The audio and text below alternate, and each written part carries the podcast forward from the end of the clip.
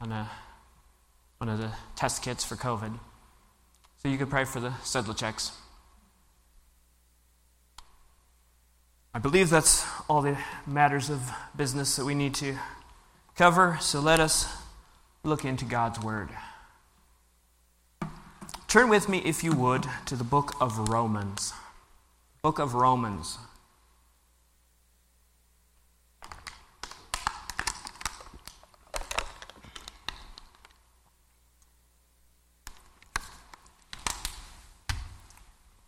Romans chapter 1, beginning in verse 1. And no, in case you were wondering, I'm not going to read the entire book of Romans for you this evening. Although we might have time, if that's all we did. But I, that's not my plan for this evening. We're just going to look at the first seven verses here in the book of Romans. Romans chapter 1, beginning in verse 1. Apostle Paul is writing Paul, a servant of Jesus Christ, called to be an apostle, separated unto the gospel of God, which he had promised afore by his prophets in the Holy Scriptures, concerning his Son, Jesus Christ our Lord, which was made of the seed of David according to the flesh, and declared to be the Son of God with power according to the Spirit of holiness, by the resurrection from the dead, by whom we have received grace and apostleship for obedience to the faith among all nations for his name, among whom are ye also the called of Jesus Christ. To all that be in Rome, beloved of God, called to be saints, grace to you and peace from God our Father and the Lord Jesus Christ. Let us pause and ask the Lord for his blessing as we look into his word. Our dear Heavenly Father, we thank you for your word. We thank you for the privilege of studying your word, of listening to your word, and then of applying your word to our lives. We ask that this evening we would come away from here better equipped to live our lives in the culture, in the world in which we live. We ask this in the name of your Son, the Lord Jesus Christ. Amen. You see on the screen the title for my message this evening. It's this question Should we listen? It is on responding to the influencers in our world. That term influencer it's a relatively new term, relatively popular, recently popularized term at least. And it's used especially in the world of social media. So if you're not on social media, you might not be so familiar with this term. But in social media, an influencer is someone who uses social media, whether it's Facebook or Instagram, YouTube, they use it to promote certain products, certain services. I have a couple of cousins that promote things uh, like clothing, accessories. One of my cousins does tools. And they're paid to do it. Now, the difficult part is when they're your friend, you're like, are they really recommending this or are they just being paid to recommend this? But that's what an influencer is in the social media world. But there's also a more general way that we could use the term influencer. It's just someone who has influence, someone who recommends a product, someone who recommends that we follow a certain course of action with our lives. Those are influencers. And we all have influence over the people in our lives. The question we have to ask is what kind of an influencer am I? Am I a godly influencer? Am I influencing people toward godliness, toward the fruit of the Spirit? Or am I influencing them toward carnal living, toward the works of the flesh? These are important questions to ask ourselves, but they're not the questions that we're going to look at this evening. Though what we are going to look at has application to those questions. But this evening, I want us to step outside the role of the influencer. I want to step into the role of the influenced. Because all of us are bombarded with messages, with information. And the question that we have to answer is should we listen? Should we listen to the influencers in our world? And how do we know who to listen to? Who isn't worth our time? Let me get even more specific. How do we know which preachers to listen to? How do we know which authors to read? Now, I'm not denying that there's value in reading and listening to people that may not fit the criteria that we're going to see this evening. But I would say maybe you should hear those people, but you don't listen to them. Because really, we want our lives to be impacted by godly influencers. I'd like to suggest this evening that Paul, in this text of Scripture, gives us two criteria by which we can test the influencers in our world. Whether they're preachers, teachers, authors, seminar speakers, or maybe just someone who shared a post on social media. How do we know if we should listen to them? I think Paul gives us the answers in these verses. So, Paul is writing here to the believers in Rome. But the majority of these believers have never even met Paul. So, Paul begins with this introduction. This introduction is seven verses in length. That's Paul's longest introduction in any of his writings. Why is that? Because they don't know him. And he has to introduce himself to them.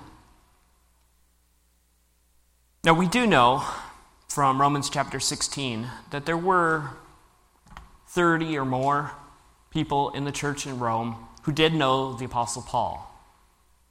But it's most likely that that was a very small percentage of the entire church at Rome. So he writes this lengthy introduction to them. Verse 1, Paul introduces himself. He gives really three descriptions of himself besides his name. Paul, a servant of Jesus Christ, called to be an apostle, separated unto the gospel of God. And in verses 2 through 4, he summarizes this gospel message that he preaches. Verse 2, speaking of this gospel, which he, God, had promised before by his prophets in the Holy Scriptures, concerning his Son, Jesus Christ our Lord, which was made of the seed of David according to the flesh, and declared to be the Son of God with power, according to the Spirit of holiness, by the resurrection from the dead. then in verse 5, Paul gives the purpose. The purpose for which God gave apostles like himself to the early church. And that reason, that purpose, so that the people of the world would believe and obey for the sake of God's name, for the sake of God's glory. Look at verse 5 with me by whom we have received grace and apostleship.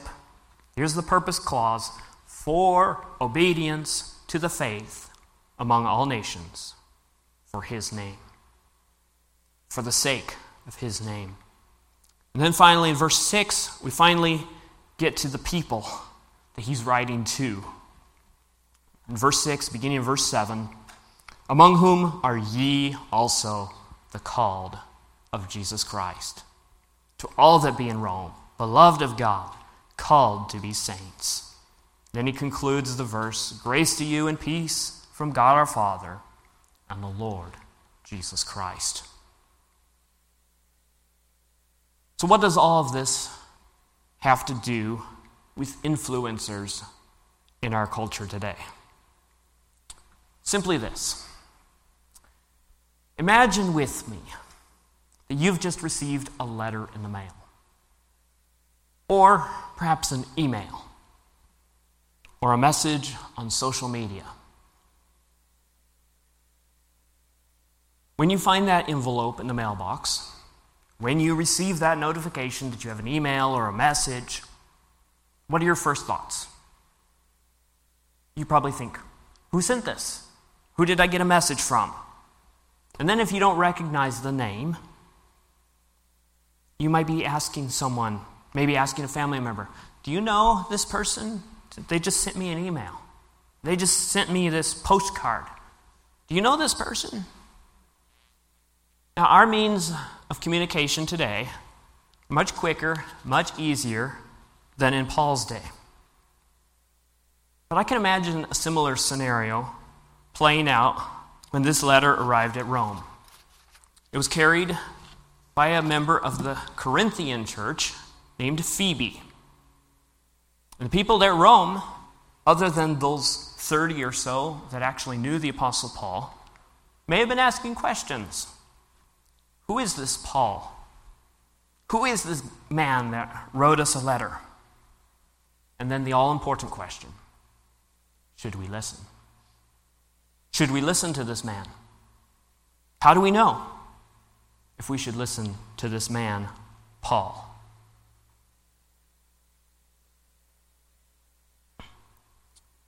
So, Paul begins by introducing himself. He gives them the reasons why they should read his letter, why he's worthy of their ear, why he's worthy of influencing them. And in doing this, he provides us with two excellent criteria by which we too can test the influencers in our world. What makes a godly influencer? First criteria that we see by which we can test the influencers in our world is this godly influencers are enslaved to Jesus Christ. Look again at verse 1. Paul, a servant of Jesus Christ.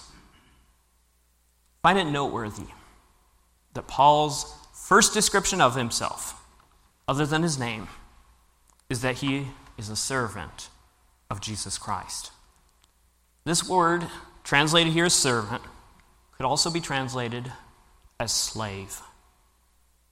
Paul considers himself as a bondservant of Jesus Christ. Now, we need to understand that when Paul refers to himself as a servant or as a slave, he's using a very powerful and really a very shameful figure of speech. There are two primary aspects of slavery that Paul most likely has in mind here. First of all, a slave has no control over his own life. He doesn't get to make his own decisions. He is entirely dependent on someone else to provide for his needs, to determine what he does with his life. He has no control over what happens in his life. But second, a slave is someone who is owned by someone else. He can't even claim himself as something that he owns. He belongs to someone else. So when Paul says that he is a servant or a slave of Jesus Christ, he is not just saying, I serve Jesus Christ sometimes, even that I often serve Jesus Christ. But he is saying, he's not saying, I work for Jesus Christ. He's saying, I belong to Jesus Christ. He's my owner, and I do whatever he tells me.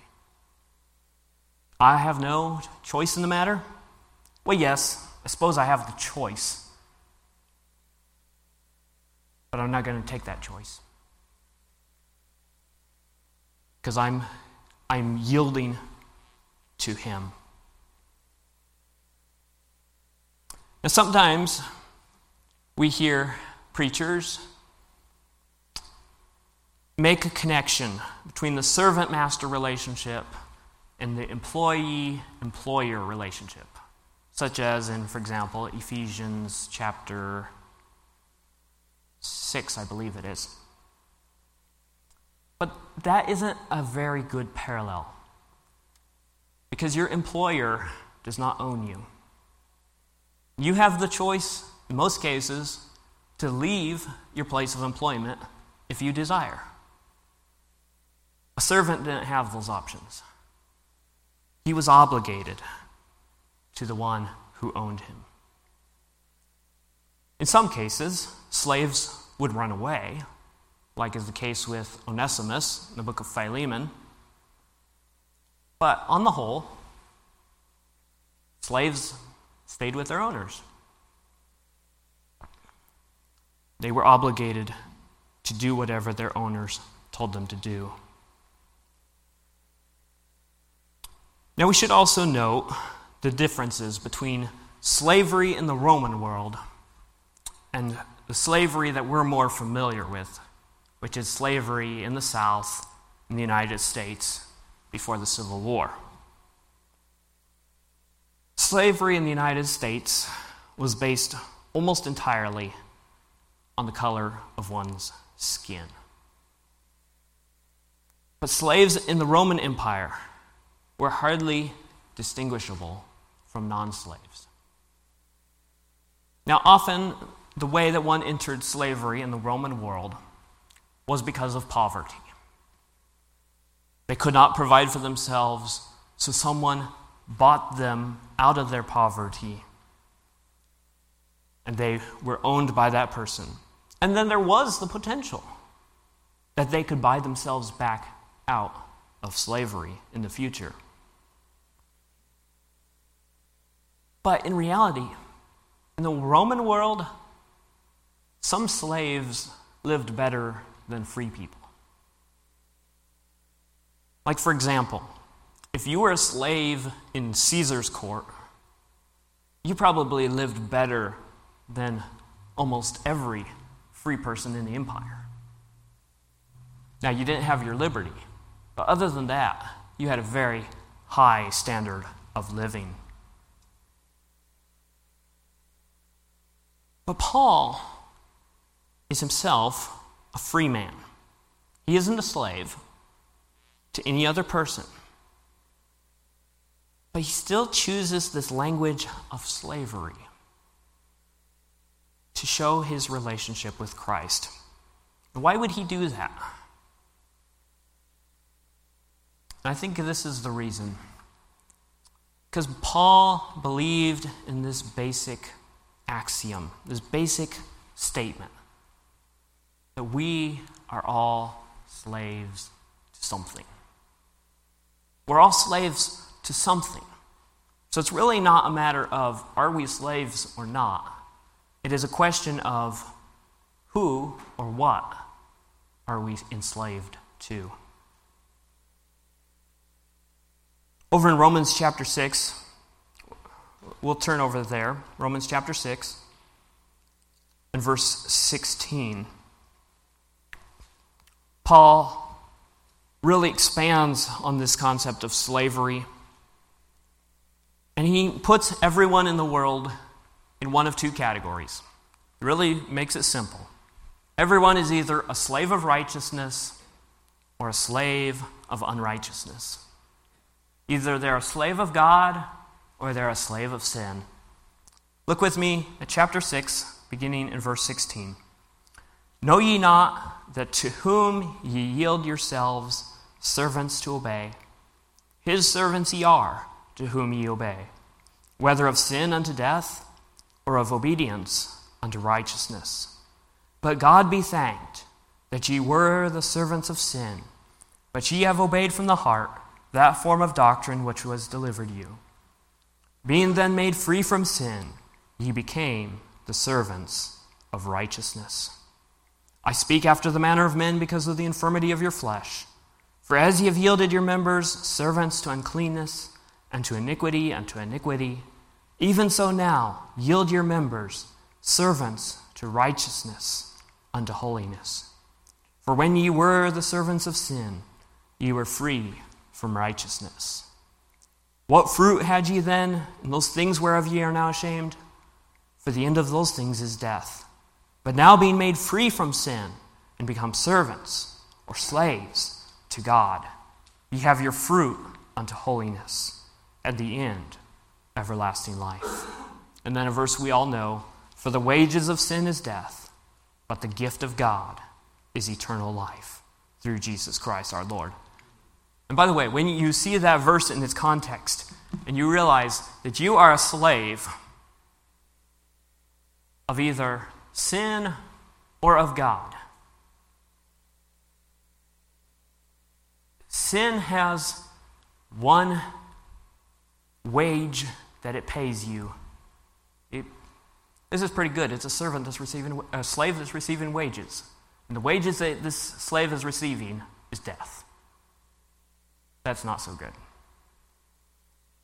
But in contrast to the wages that this slave is receiving from sin, which is death, God does not feel obligated. This is a free gift, which is eternal life through Jesus Christ our Lord. And I'm sorry, that was a rabbit trail, but it was a good rabbit trail. Roman, let's go back to Romans chapter 1. So, over there in Romans 6, Paul is making this, this division. We're all either slaves of God, righteousness, and obedience, or we are slaves of sin, unrighteousness, and iniquity.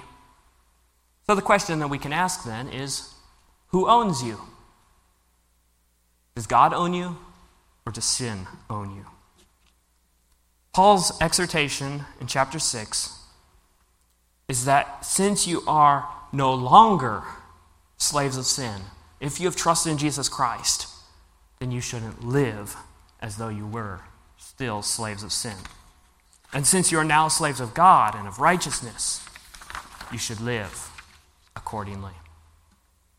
But back here in chapter 1, Paul may not have all of this in mind when he says that he is a slave or a servant of Jesus Christ. But I think it helps us understand why he uses this terminology. Because he understands that we're all slaves to something. And it's a matter of who or what we are slaves to. Paul is identifying himself, first of all, as a slave or servant of Jesus Christ. And I think it's important that this is the first thing, the first way that he identifies himself especially to a group that doesn't know him. I think this shows that when Paul thought about himself, this is one of the first things that came to his mind. This is his basic view of his own identity. I am a slave of Jesus Christ. Jesus Christ owns me. I can't make my own decisions. Jesus Christ has that privilege. I am a slave of Jesus Christ. So, how about us? How do we know if we should listen to the influencers around us? Perhaps we watch a video on YouTube and come away with it, from it with such great information about how we should live our lives. Or perhaps your best friend encourages you to do some certain course of action. Again, we come back to that question should we listen? I was just speaking to a man this afternoon, and he was encouraging me to consider a certain path of action on a particular topic. Well, that's all fine and good, but what I was thinking in the back of my mind was does that align with Scripture? Does, does that fit with what God has said? And really, what I was asking is the same question we're asking here. Is this way of thinking something that my owner, Jesus Christ, would approve of? Is this something that my owner would want me to be involved in? Because we don't have to wonder what our owner, Jesus Christ, wants of us. He's given us His Word. His Word tells us what He approves of, what He disapproves of, what pleases Him, what displeases Him. So if the person who is trying to influence you is not submitting themselves to the authority of God's Word, if they are not enslaved to Jesus Christ, then I would encourage you to question their influence, to weigh it according to the Scripture, follow Scripture, not these influencers who are not enslaved to Jesus Christ. The first criteria that we see in how we evaluate the influencers in our world is that godly influencers are enslaved to Jesus Christ. But let's consider a second criteria by which we can test these influencers. And that is godly influencers encourage others to become slaves to Jesus Christ. It's not enough just for the influencer himself to be obedient to Scripture, to want to please the Lord with his or her life. He should be he or she should be encouraging others to do so as well. For this, I said there are two criteria, and I gave you seven verses, and we only looked at the first six words so far. The second criteria covers the rest of the passage. Because really, what Paul does here is he identifies himself in verse 1, and then verses 2 through 6 in particular are all subordinate to what he says in verse 1. Because the end of verse 1, he says that he is separated unto the gospel of God. And then verses 2 through 6 is simply an explanation of what that gospel is, what that good news is from God. But I should make a comment here about the one I'm skipping over, which is that Paul was called to be an apostle. I would actually recommend if someone comes to you today and says that they are an apostle, that you run the other way. Because I believe that Scripture indicates that the office of apostle was something that was restricted to the early church. But I do believe we can still have servants or slaves of Jesus Christ today. And we can also have those who are separated or set apart to the gospel of Christ or the gospel of God today. So, those are the two that I am focusing on this evening.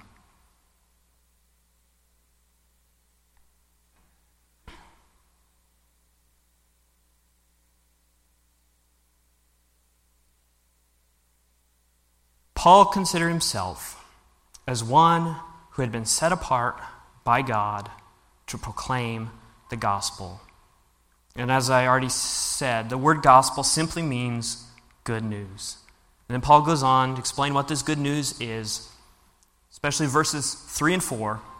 This gospel, or good news, is concerning God's Son, Jesus Christ our Lord. Excuse me.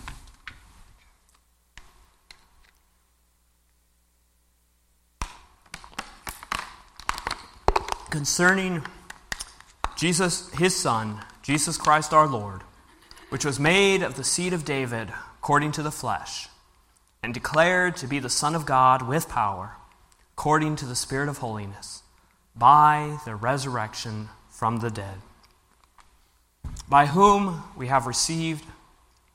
Oh, I'm, I'm skipping ahead. I was just reading 3 and 4 right now.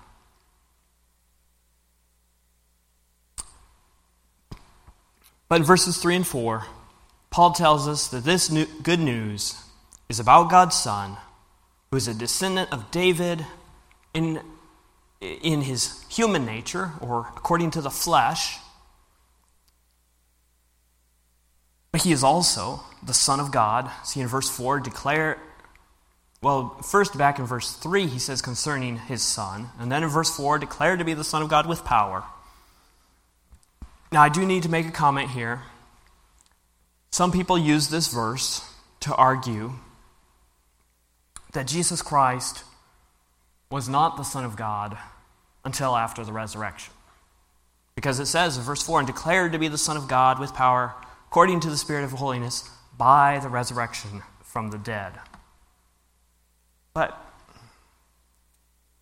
Paul had already called him God's Son or his Son back in verse 3. So I don't think Paul is emphasizing so much that he is God's Son as it is that he is the Son of God with power.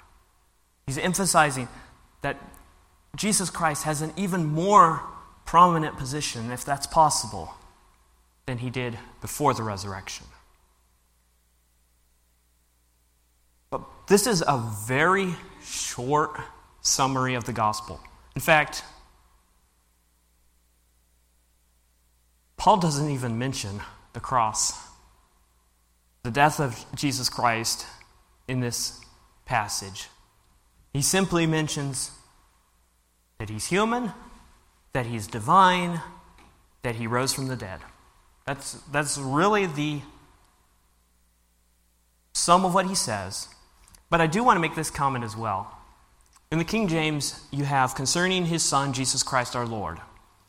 And the King James translators did something here. They moved some words around, which is legitimate. The word order is not the same. You have to arrange words to make sense of the text. But if you in the original, the words Jesus Christ our Lord don't show up until the end of verse 4, I believe it is. So it would read more like this concerning his Son, which was made of the seed of David according to the flesh, and declared to be the Son of God with power, according to the Spirit of holiness, by the resurrection from the dead, Jesus Christ our Lord. Now, I can understand why they put it earlier, because it might be a little bit confusing. But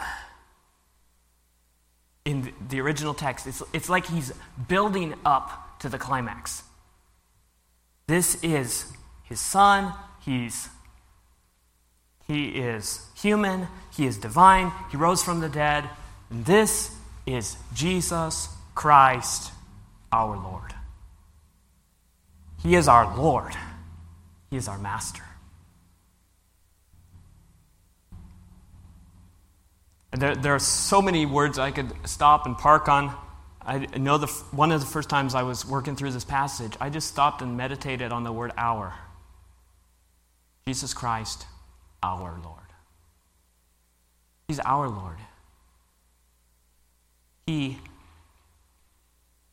he's someone that we can claim as our. We have a relationship with him. Now, yes, the, this is a slave master, slave owner relationship. But there's one thing we have to remember that when Paul says he's a slave, that doesn't mean that every element of slavery is brought into the picture here. And there's one element that's certainly not here, and that is the element of a cruel owner. We have a benevolent owner, a benevolent master.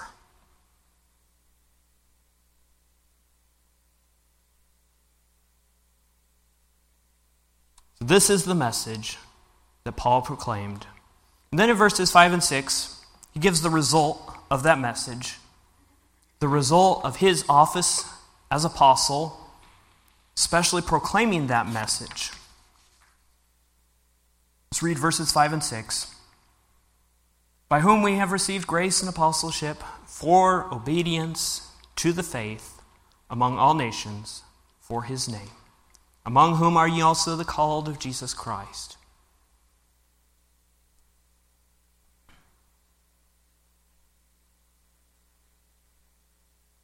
It's interesting how he links obedience and faith here.